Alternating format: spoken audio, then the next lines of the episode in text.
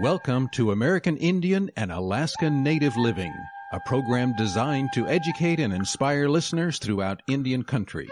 American Indian and Alaska Native Living is hosted by Dr. David DeRose, a board certified specialist in both internal medicine and preventive medicine.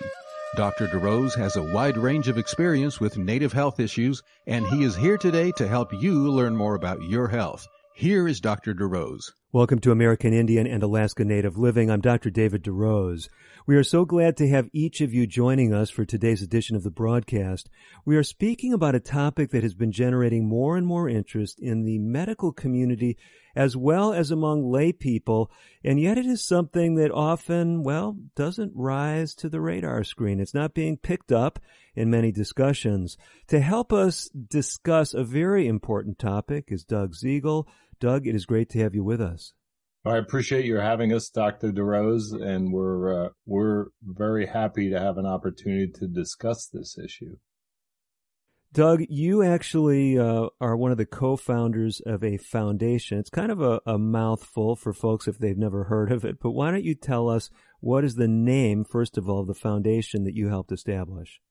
Sure. It's called the Patrick Risha CTE Awareness Foundation and it was founded in 2014 uh, after the passing of my wife's son, my stepson, Patrick Risha. Okay, you've already got us uh, engaged here. I mean, there's a a powerful emotional story behind this. We already are sensing that. And you're talking about something called CTE awareness as a physician. I immediately recognize that abbreviation. There are other listeners that no doubt immediately also are making a connection.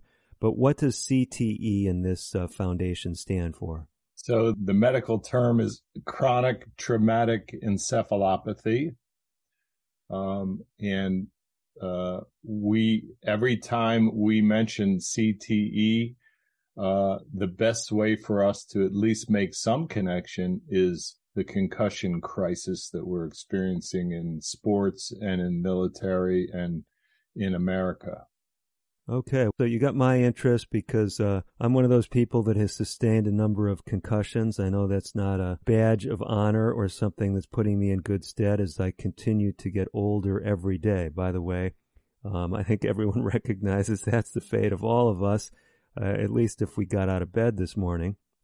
So, Doug, Patrick Risha, your stepson, tell us a little bit about why Patrick uh, enters into the story. Tell us a little bit about him and how this all relates to the topic. Sure. Uh, Patrick started playing uh, football at the age of nine. He grew to love the sport. Actually, he was born into the sport. His father was a football player and a football coach. And uh, football was kind of a way of life in not only Pittsburgh, Pennsylvania, but in the family. And Patrick just loved playing football. He loved everything about football and uh, started with a Pee Wee League, played junior high school. He was the high school champion of his team. Uh, his nickname was the Horse. He was a running back and a defensive back. And uh, the, his coach would say, Patrick's going to carry this team to victory. He, the first opponent never took him down. He was just a tough, strong and devoted football player, uh, running back. He played uh, after high school. He graduated and played for Dartmouth University uh, for three years until I think he was unable to play in his senior year. So this is uh, definitely, you know, speaking to a lot of us. I mean, we're a society that definitely has a big focus on sports and activities. I mean, if you go back in Indian country, um, I remember some years ago being out uh, in the Southwest and seeing the remnants of um, the Hohokam peoples and some of the predecessors of tribes like um, the Pimas, Tohono O'odham out in the Southwest. Uh, the Hohokam people having these, you know, these big athletic uh, fields, if you will, where they were playing uh, sports. So this is something that you know isn't just a European invention. It's not just an American uh, import. It's something that indigenous peoples uh, engaged in. So competitive athletics have been something that have been around for centuries and centuries. And, you know, it's big business today as well as something like you mentioned in, um, in the case of Patrick that often is a passion for many uh, young people growing up. So you're definitely speaking to us about something that I think a lot of people can relate to. But just reading between the lines, just listening to what you're describing about Patrick, it sounds like something didn't go right, at least in his college years when it came to his football career.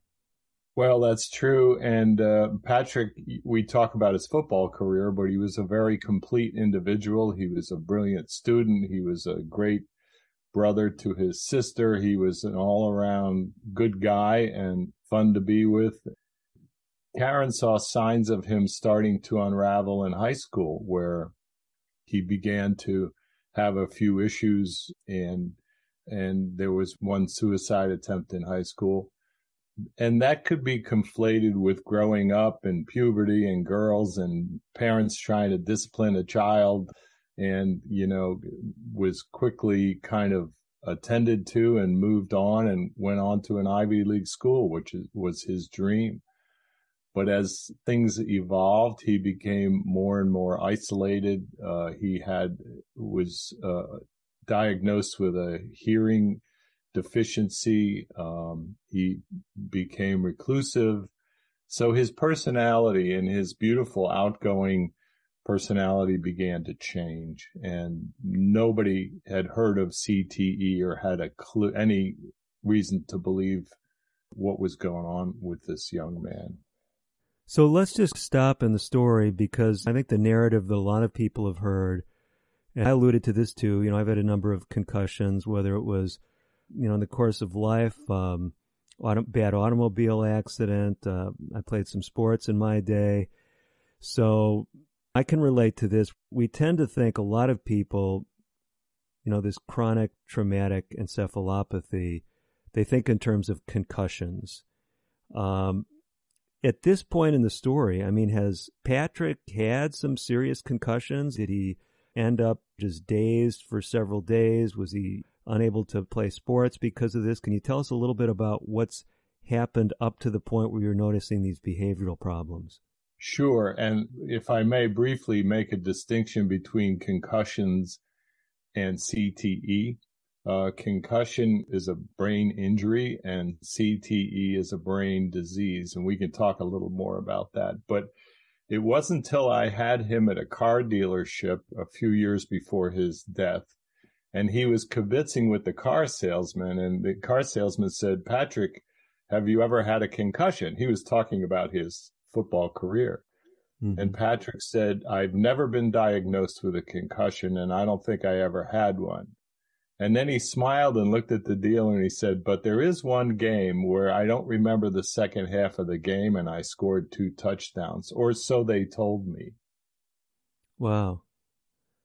Okay, okay. So that is helping us to connect a few of the dots. But so we're not talking about someone who just has this history where you'd say, oh, this guy's going to be problems down the road. So help us a little bit more with the story. So he's having these behavioral issues. His personality has changed. No one's thinking of CTE. Where do things go from there? So as things evolved for Patrick, there was increasing conflict in his life. People didn't seem to understand him. He told us, you know, people just don't understand me. Uh, he became increasingly I'll call it paranoid, but he thought everybody in Pittsburgh knew his every move every day. He he mm. felt like there were a million eyes upon him. He was becoming symptomatic, and the symptoms of CTE are very numerous, but include depression, anxiety, paranoia, and uh, suicide, quick temper, explosive temper, um, and uh, forgetfulness and aggressiveness and unfortunately suicidal tendencies and thinking. So, I mean, I'm listening to the story as a physician and as a parent and, you know, trying to anticipate where this is going. Does it end up in suicide? Does this take another turn? How do things play out in Patrick's life? it did with Patrick and it does with so many because, and we've come to realize, um, that it just gets to the point for people where they feel like there's no reason or no, they just can't consider living another day. Wow. In Patrick's case, uh, I think he felt that was the best way for him and for the people that loved him to solve the problem because he knew that he was a challenge. He was struggling and he knew something was wrong. None of us knew about CTE at that point in time. Uh, and unfortunately and sadly he chose the off ramp. Now, I agree with you. It's always a sad scenario when someone that we love takes that course. I think we need to ask this question because you posed the question in a way that a lot of people pose it. They see suicide as a solution to their pain and quote the pain of their loved ones from the standpoint of loved ones. Was this a solution for you? Did you all feel relieved? I know it, sounds like a stupid question, but I mean, this is the logic that a lot of people use when they take their life. Do you want to speak to that for the benefit of others who may be at a similar crossroads? Well, I don't think it would be fair to say it was a relief, but I think that if we had to do it all over again and know what we knew today, we would have approached the problem in 180 degrees. And what I mean mm-hmm. by that is that parents are parents, whether they're step parents or mom and dad, and try to make a young man stand on his own two feet and get over it, whatever it is. Uh, and while CTE can be managed and symptoms can be remediated, the quality of life is not going to return to normal. There's unfortunately the brain is damaged beyond repair. It can be, it's not hopeless, but it's, it's, it's a real challenge. But if you don't know what you're dealing with, the tendency of a parent is to try to raise a child, whether he's 32 years old or 12 years old, and try to get him to put one foot in front of the other maybe hit bottom and bounce back or whatever it is that we might want to do to try to get him back and productive and, and self-sufficient. I appreciate your emphasis, Doug. So what I hear you saying is two things. You know, one, we have to talk in this show about prevention. So, you know, we're definitely going there. You're raising awareness. That's the foundation, uh, at least the title of the foundation is the Patrick Risha CTE Awareness Foundation. So we're developing awareness for the condition. But I also hear you making a plea for diagnosis, going along with awareness, and the fact that although quality of life may be impaired for these individuals, I hear you between the lines saying there's hope. There's things that we can do, yes, just like the person who was in a bad auto accident, maybe a paraplegic doesn't mean they can't have a high quality life. It's going to be different than what it was before this traumatic injury. And I, I'm making that analogy to the brain. Is that a fair analogy? Am I kind of hearing what I think you're saying under the surface there?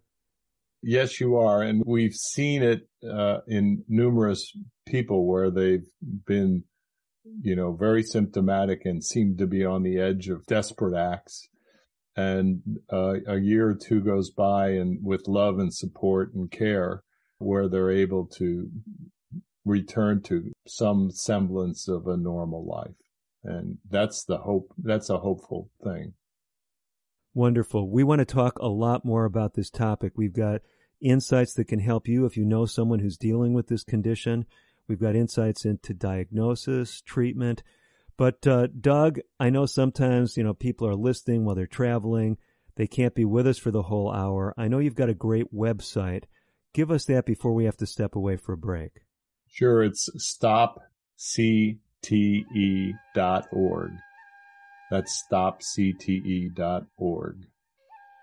Okay, if you haven't already heard it in Doug's story, uh, in Patrick's story, he wants to stop CTE, this uh, chronic traumatic encephalopathy. Remember that, stopcte.org. More information there, but a lot more information coming up on today's show. Don't go away. I'm Dr. DeRose. We'll be right back after this. Today's broadcast has been pre-recorded. However, if you have questions about today's show or would like further information, please reach out to us on the web at aianl.org. That stands for American Indian Alaska Native Living. Again, aianl.org. Or you can call us at 1-800-775-HOPE. That's 1-800-775-4673. We'll be right back after this. We are strong, we are resilient, and we will get through this together. But these are stressful times, and it's important to also practice good self-care. It's normal to feel overwhelmed, anxious, or afraid, but there is hope. Reach out to someone, connect with your friends, stay in touch with your community, and know that you are not alone. Learn more at wearebroadcasters.com slash hope. Furnished by the National Association of Broadcasters and this station. When Jim died, I wondered if I would be able to keep the farm. Then I heard about the USDA's loan program for socially disadvantaged farmers and ranchers. It's for women and minorities who may be having trouble getting credit. Once I was approved, the USDA's Farm Service Agency helped me get the credit I needed. Now I don't have to sell, and I can pass the farm down to my kids the way Jim's dad passed it down to him. I know he'd like that. Contact your local USDA Service Center or visit www.fsa.usda.gov. Social Security is with you through life's journey from birth to retirement. As your life changes year to year, so do your needs. For over 80 years, Social Security has helped to meet your needs and is committed to improving access to the services that make a difference in your life. Today, you can verify your earnings, estimate your future benefits, apply for retirement, manage your benefits, and even change your address, all from the comfort of your home.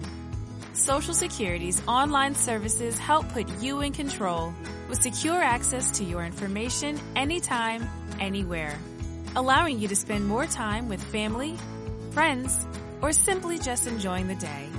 Social Security, securing today and tomorrow. See what you can do online at socialsecurity.gov. Produced at U.S. taxpayer expense.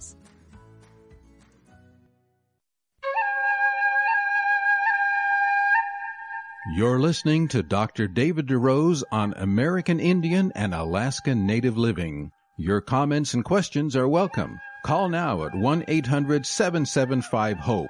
That's 1-800-775-4673.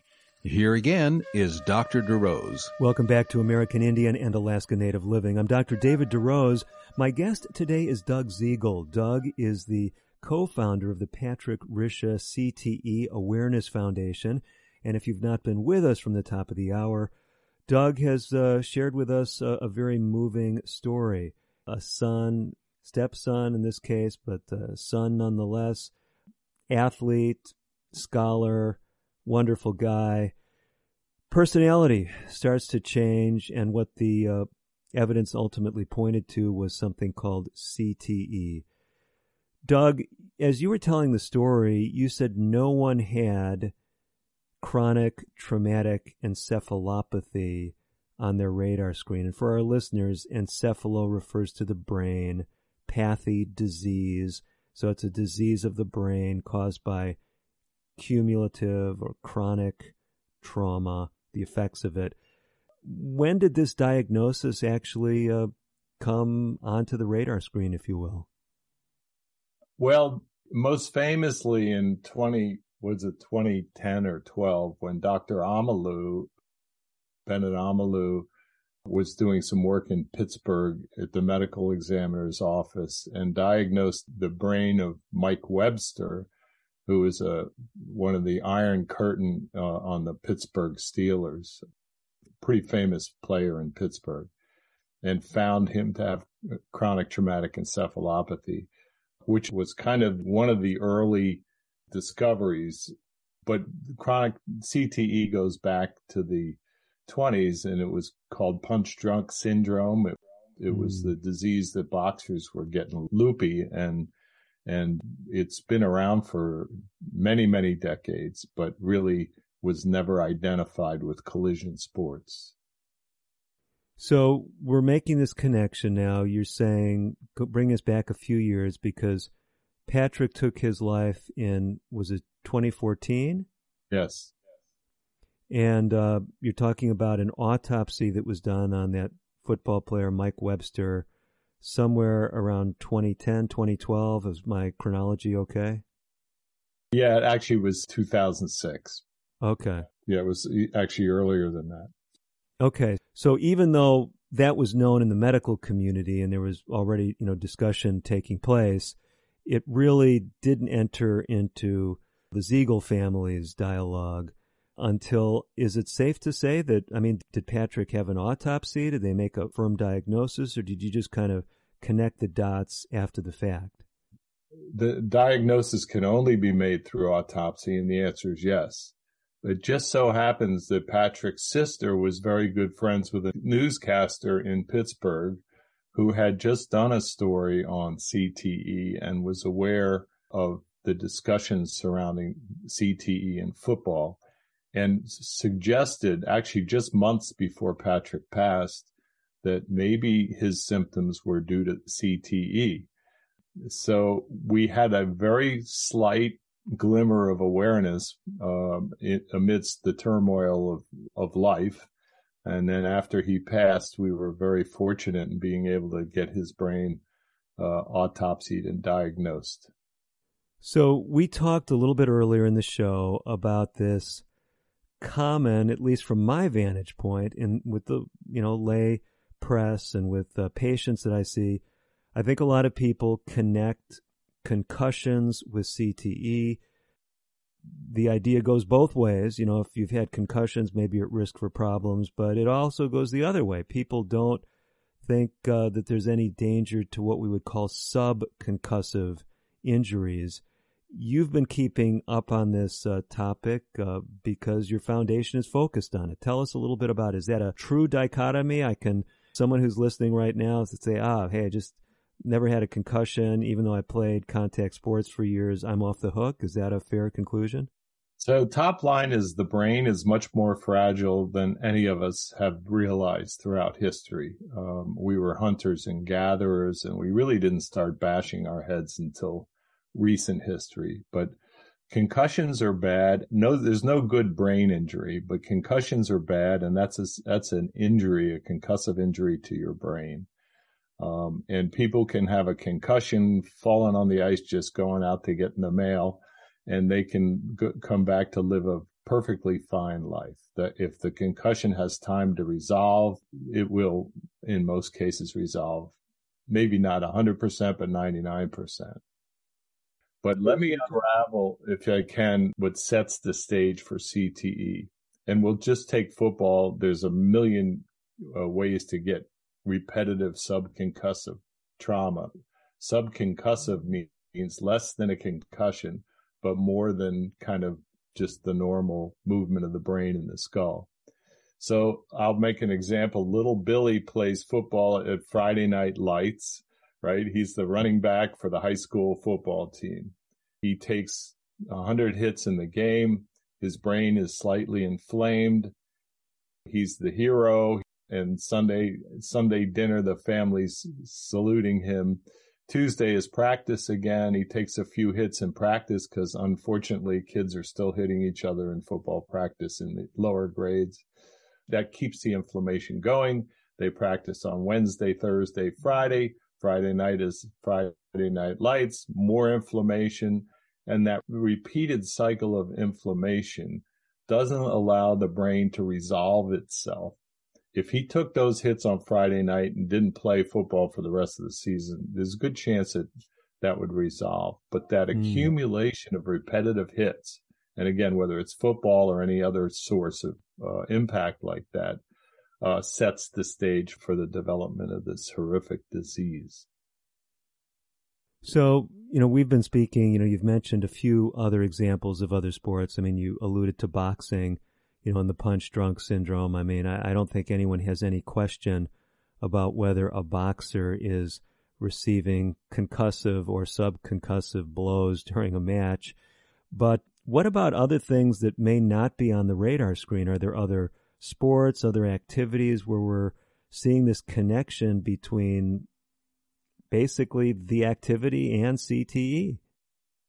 Well, if you look across the array of sports, there are a lot of great and safe sports to play, uh, but th- it comes in all areas. We did a program with stunt doubles uh, that are doing stunts that are, mm. you know, and they repeat. Oh, they they'll take twenty times for the hockey player to fall on the ice and smash his head. That's repetitive trauma. We see cheerleaders with the gymnastics that they're doing and learning those spins and jumps and gymnastic cheerleading requires a fair amount of bumps and bangs. And we see brain issues with cheerleaders. Uh, we talk about hockey, uh, checking, uh, in hockey and the, the roughness that ensues. Uh, heading the ball in soccer from our world is unthinkable and it's being taken out in the lower grades, but it really needs to go away throughout soccer. We just can't use our head that way. In the military, there's a force called blast overpressure. And when soldiers are not only training for combat, but training for breaching, which is blowing doors open or firing heavy munitions, they're experiencing blast overpressure, which can set up the same subconcussive trauma as as an actual collision on a football field. So the more you think about it, the more trauma is being injected into our lives and that's what we that's part of the awareness that we really have to grow. So I hear a big part of your work in the foundation is just letting people know that the brain is fragile, that there's a lot of things that we do without thinking about it that may be putting us at risk uh, for long term complications. What about speaking to those who may have had a history of whether it's these sports, whether it's a, a job that's involved this, as you mentioned with the, the stunt doubles? I think we could think of other lines of work where people may be exposed to various levels of head trauma. And uh, how does someone who's wondering, or a family member, they're saying, you know, my loved one seems to have lost a certain edge. Where do they go? Where do you point them if they have a question about this condition? Well, that's a good question. And the research is moving at a pretty rapid pace, and there are diagnostics being developed that can help look at brain issues. CTE is as yet is not diagnosable in life. It's only diagnosed post mortem in an autopsy but there's research coming where there are biomarkers being seen and and some promising imaging techniques that may get us closer. And we can see white matter distortions. You can see changes in the brain which can say that's a very good indication but not proof that this disease is developing. So what I hear you saying then, although it's an evolving area, a lot is happening in CTE, chronic traumatic encephalopathy research, we definitely, if we have a family member who we even suspect of dealing with some of these things, maybe the first place we start is with a mental health professional. I mean, if they're showing signs of paranoia or anxiety, is that a reasonable first step? That is, um, yes, but it's a challenge because getting pops to admit that he's getting a little loopy is a big challenge. No, granted. We've got to talk more about this, Doug. We do have to uh, step away just briefly.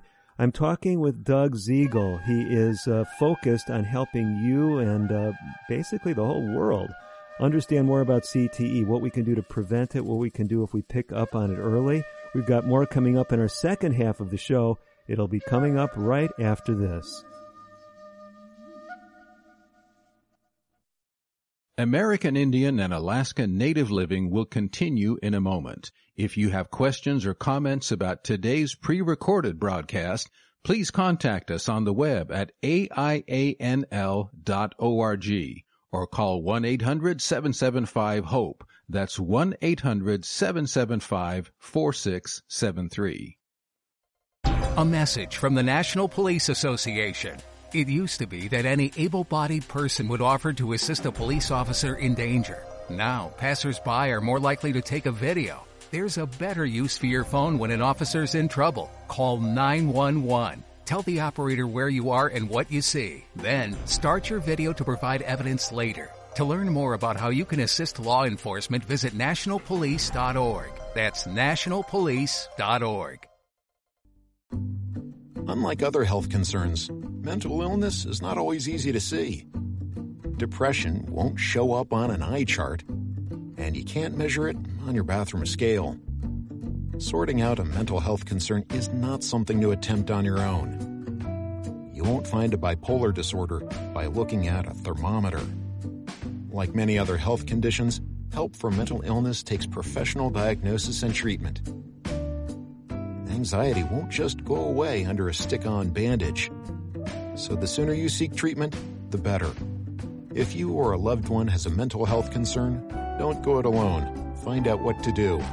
For 24 hour free and confidential information and treatment referral, call 1 800 662 HELP. Learn more at samhsa.gov slash support. That's samhsa.gov slash support. Using meth taught me everything about freedom, only not like you think. It taught me how easy it is to lose your freedom. If you think meth is taking control of you, ask for help. You have the power to be truly free. I know. I'm Jan, and I'm free from meth. If you or someone you know is struggling with meth, call 1 800 662 HELP for 24 hour free and confidential treatment referral. Learn more at samhsa.gov slash meth. You're listening to Dr. David DeRose on American Indian and Alaska Native Living. Your comments and questions are welcome. Call now at 1-800-775-HOPE. That's 1-800-775-4673. Here again is Dr. DeRose. Welcome back to American Indian and Alaska Native Living. I'm Dr. David DeRose. We're in the second half of today's show. We're speaking about chronic traumatic encephalopathy. If you're just joining us, we're looking at what can happen to the brain if it is exposed to, well, large traumas over time or even small traumas cumulatively, how those can add up and take an extreme toll on the brain. We started with the story of Patrick Risha and uh, how CTE basically caused his life to go into a spiral, which ultimately ended in his tragically taking his own life. His stepfather, Doug Zegel, is the co-founder of the Patrick Risha CTE Awareness Foundation. Doug, um, how did it all come about that you started the foundation?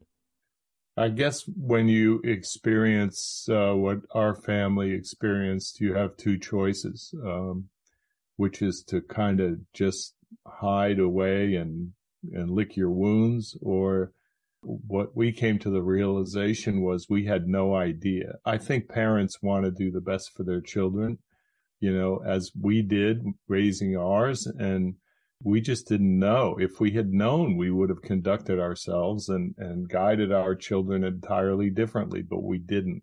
And we felt mm. that other families shouldn't suffer the same fate. If parents are armed with the right information, they'll 99% of the time they'll do the right thing. So that Tremendous. was kind of the basis. And let's take this tragedy and turn it into something good for humanity. Tremendous. I so appreciate that spirit. And I know you have not only set up the foundation, but you have a very helpful website. Tell us again what that website is and why my listeners may want to visit there. It's uh, stopcte.org, and it's a very robust website that's being constantly maintained by the foundation and it has just a, a, ton of information. There's a couple of interesting things for somebody that may be having issues. One is, you know, how to talk to your child. Like if mm. kids coming unwired, there's a different dialogue that should take place and people have found that most helpful. There's a healthcare navigation form. Imagine this. So if you're banged up and having health issues, mental health issues, and you want to go see a practitioner and you're one, but what is it like just to get your car in his parking lot on time? You know, to find your way to the doctor's mm. office, find the office, which floor is it on? Second floor or third floor? And you walk into the waiting room and You sign in and they hand you a clipboard with five pages of things to fill out. And you're struggling, your executive function may be very, very diminished. And uh, so we created a healthcare navigation form that we designed. It's a multi page form that you can do at home with your loved one, your helper and uh, have that with you before you go, which answers all the basic questions that are needed and also guides the doctor a little bit to say, when you have a patient like this, maybe the lighting needs to be lowered or close those blinds because the sun is blasting in and light is damaging. And the, maybe the radio, you know, the music in the waiting room should be a little different or questions should be asked in a different way. So we've gotten great feedback on this forum, which we created, and it's being shared. There's uh, Facebook support groups. Uh, there are links to that on our website. And also the helpline, the Concussion Legacy Foundation has a helpline, and there's a link from our website to there. So there's a lot of real time helpful things for people who think they may have some issues or are dealing with issues. Great. I've taken note of this. It's stopcte.org. So stopcte.org. That is uh, the website for the Patrick Risha CTE Awareness Foundation. And uh, I do want to encourage you, if you've been listening to the show, to jump on the website. I've been there. You'll find a lot of helpful information like you heard Doug describing. Doug, I think one of the things that keeps all of us going if we're interested in helping the health of communities. I mean, that's what American Indian and Alaska Native Living Radio exists for. I know that's what your foundation exists for. One of the things that we thrive on is getting feedback, um, hearing that we're helping people, hearing that we're making a difference. Your foundation has been around for a while. Are you getting some encouragement? Are you hearing from people that what you're doing is making a difference for them? Yes, we are. And also from the, I'll call it the industry, where we have received some awards for our efforts um, or some acknowledgement from the folks in the medical community. But we see an increasing participation in the website. And, you know, while we don't necessarily get direct praise, um, the interactions for us are what's necessary or what's so helpful. Tell us some more stories, either stories that illustrate things that motivate you, stories that encourage you, stories that will bring us uh, back kind of into this focus of why this topic is so important. Well, as I said, David, we, I think, evolved more as hunters or gatherers that our physiology wasn't designed to have our heads hit. And, you know, if you think about a woodpecker or a ram, you know, they can butt their heads or peck at insects in a tree all day long and somehow they can fly away and function the next day. We're not that way. We didn't know that. Our biggest fear raising our kids in sports, especially collision sports, was orthopedic. Spinal mm. injury being the top of the chain of worry. If he breaks his arm, it would be terrible. If he breaks his back, it's a nightmare. No, the nightmare is if you break your brain. And we currently have a whole industry in our, our society is really geared toward proving our manhood or womanhood through excelling in sports and academics. Academics are supposed to develop our brain, yet we name our uh, learning institutions after the mighty panthers or bulldogs or snakes or whatever we call them. And we have these collision sports that are destroying people's brains. We have 4.1 million people, children, playing tackle football today. And if only 20% of those people develop uh, mental symptoms, symptoms of brain injury, 4.1 times 20% is a lot. And we're pumping out brain damaged people into society at a rate we have no recognition of. And that's part of the awareness that we want to develop. And there's a lot of force against that because we all love life the way it is. Sundays are for football. This is what we do. We love to praise our team and hate the enemy. We love rivalry and we love those big hits and the collisions and the beauty and majesty of football without recognizing the consequences. So that's one sport. And as we've discussed, there are so many and we just have to sober up and look at this and say, we can't afford to destroy our children's brains. They're just too precious. They're born perfect. What are we doing? So maybe I got on a, a soapbox there, but that's part of what drives us. No, I appreciate your passion, and we've got folks from all walks of life who tune into the show, and some folks are just resonating with the. Uh, some people would describe it as an evolutionary perspective on how creatures developed on planet Earth. I have a lot of people that uh, gravitate to a we call it more of a, a creationistic perspective. Uh, many Native Americans speak about their creator. And I think the, the, argument's the same regardless of what your view of origins are. Some people want to make this a discussion about uh, some other topics that people generate a lot of heat about. But it doesn't matter whether you look at the human brain as something that was created by a, a loving creator, designed for certain purposes, or if you uh, want to talk about evolution over eons uh, as far as what we're talking about today, I'm not saying these discussions are not appropriate in certain circles, but for what we're talking about, you're making the point that our brains, our cranium, our neck, the way we're structured was not designed for uh, trauma. And I do like the illustration of the ram and the woodpecker. I mean, yes, I mean, you can look at them and you can say these uh, creatures were designed to take impact with their head, but definitely not the human organism. So I think the point is well taken. I don't want folks to get hung up on how we describe why we think we are the way we are. We're that way, regardless of how you want to explain it.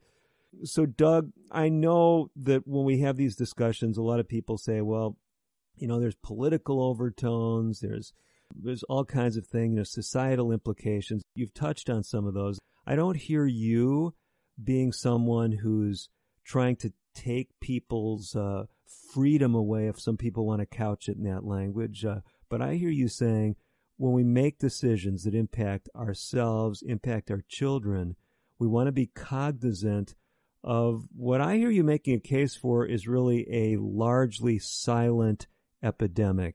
Is that safe to say that I'm picking up on your passion? I think silent and I'd add insidious and epidemic for sure. The magnitude of which, if we can diagnose this disease in living people, uh, we'll see a tsunami. I fear that, but it's almost unavoidable from the amount of collisions that these kids and, and young adults and military people are enduring. We have 21, what is it, 21 suicides a day from, for in the military. Why is that? It's not all just PTSD where they have a psychological impact from seeing bad things. It's, mm-hmm. it could be brain injury, brain inflammation, and the concussive forces they endure.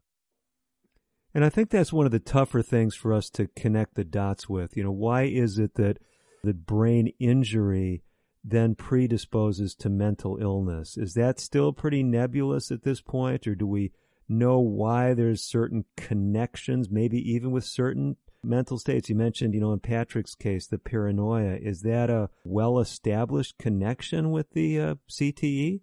It's an inevitable connection with CTE. And that's the tragedy. And thank you for asking that question.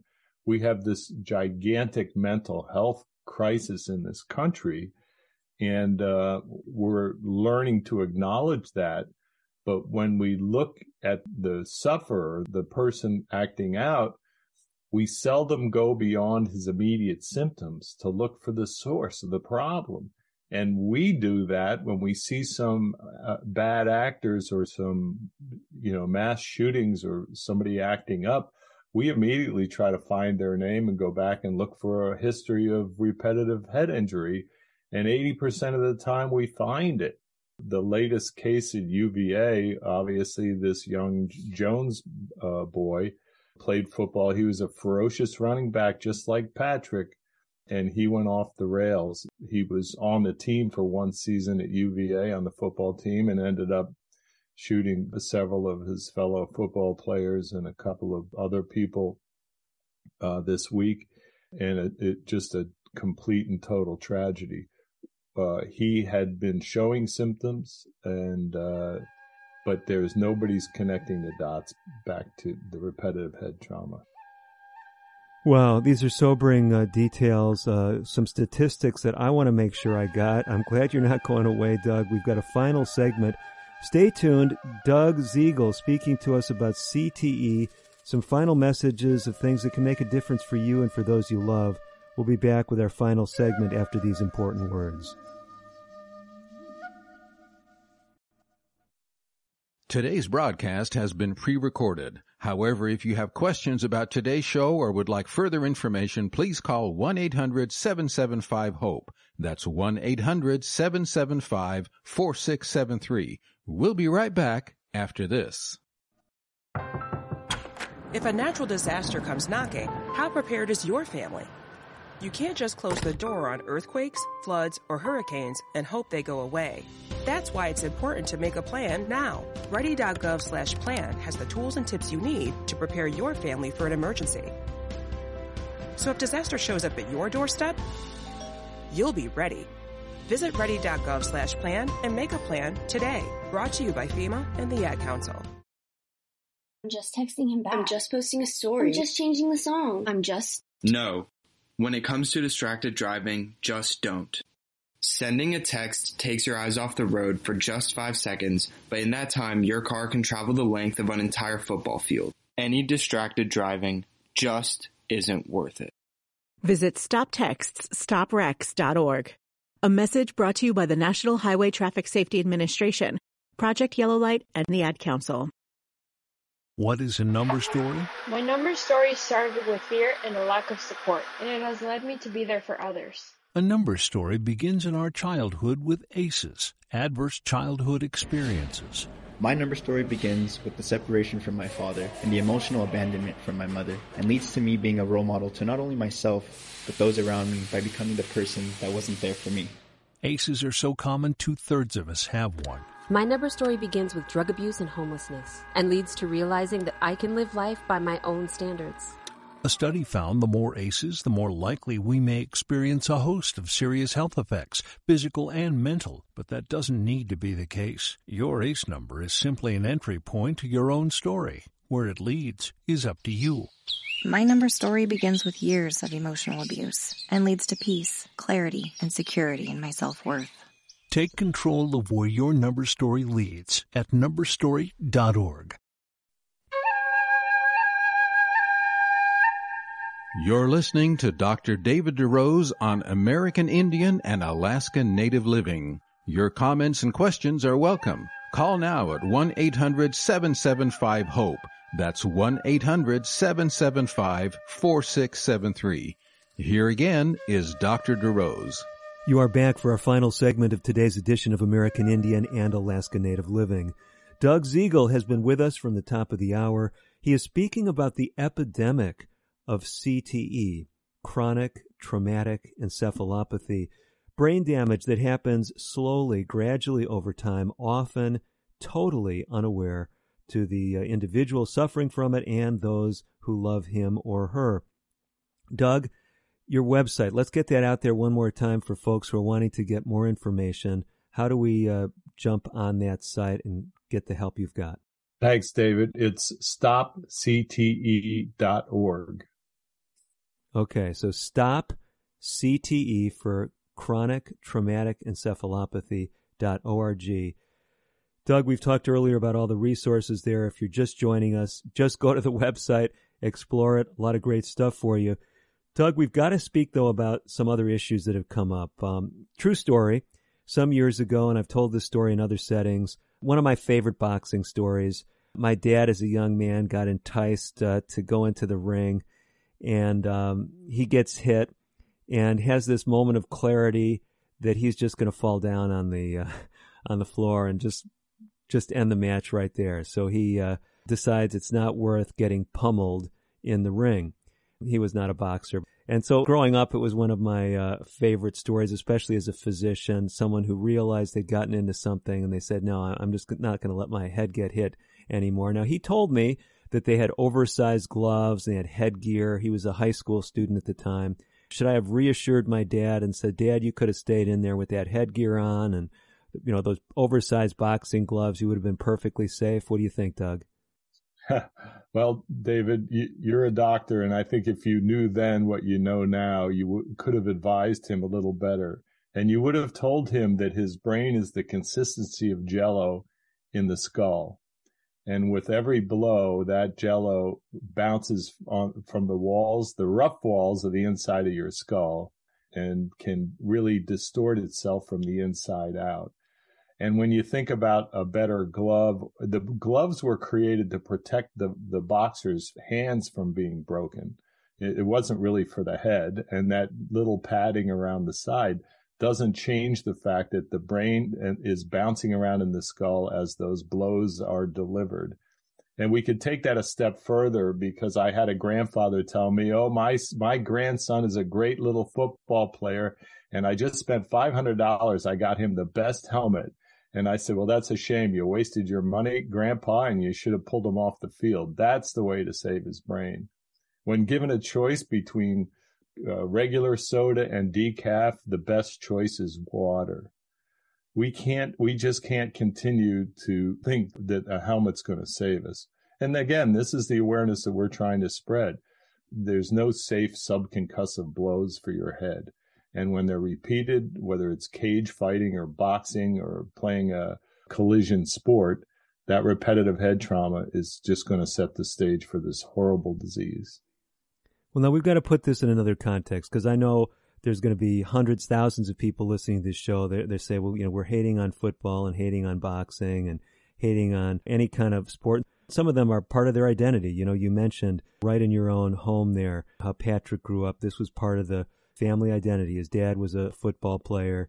And uh, here's the question the question is if someone says, hey, this is something we're going to do, there's risk in everything in life. You've already told us we could slip on the ice just uh, living where we live.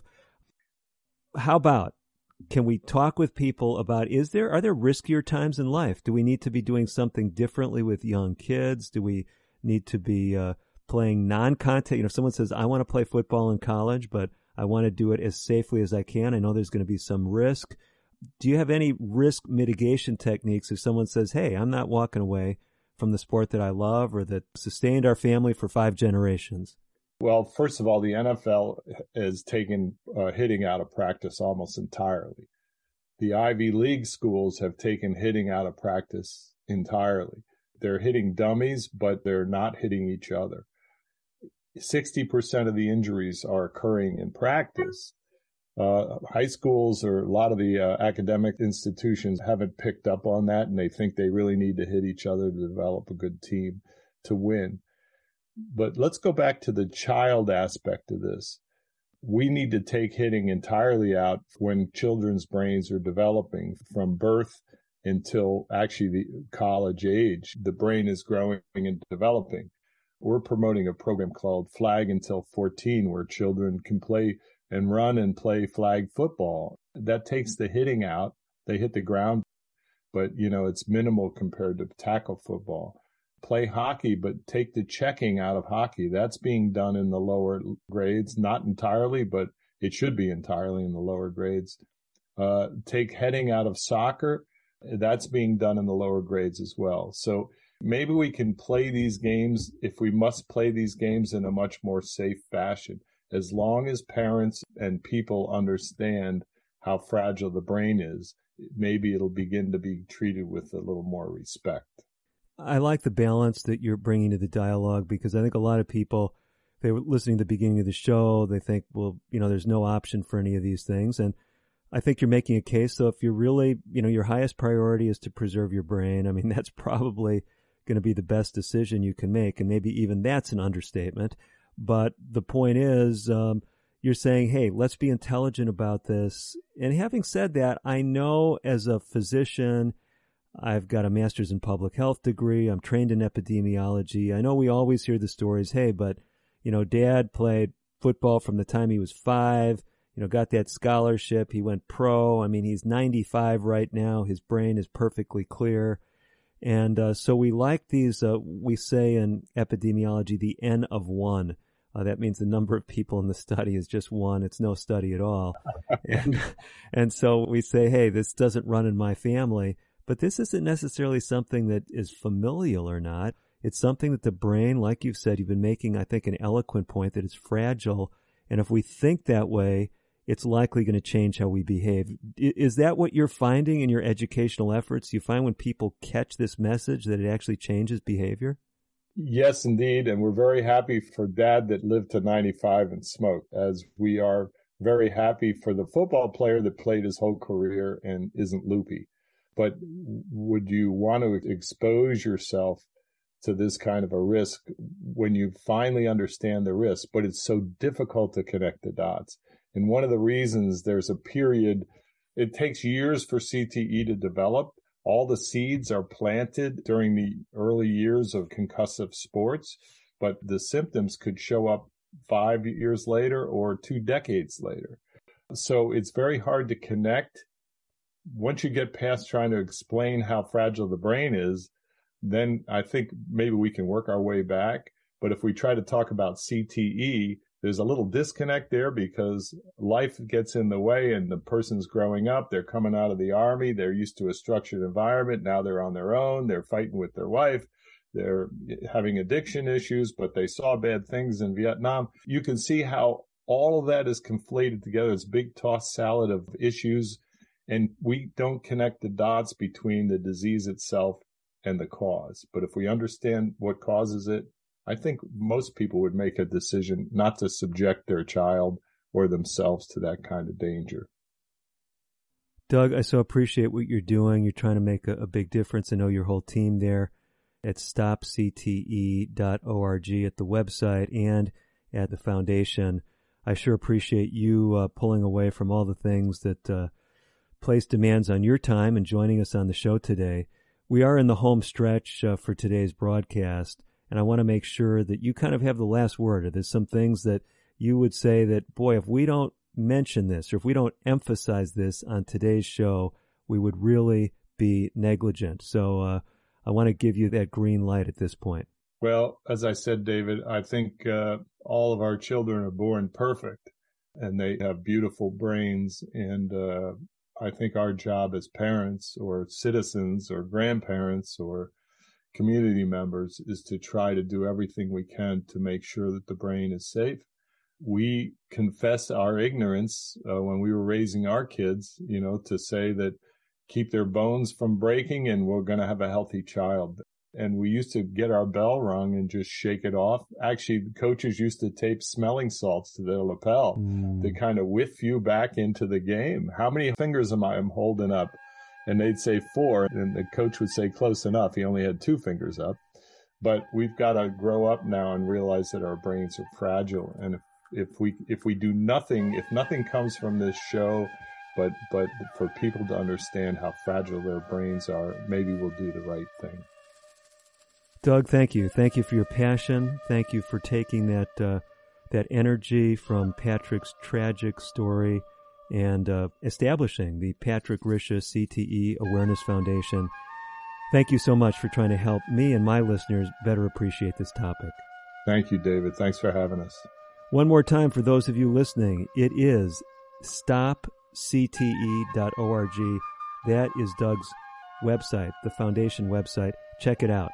For all of us at American Indian and Alaska Native Living, as always, I'm Dr. David DeRose wishing you the very best of health. Native Voice One, the Native American Radio Network.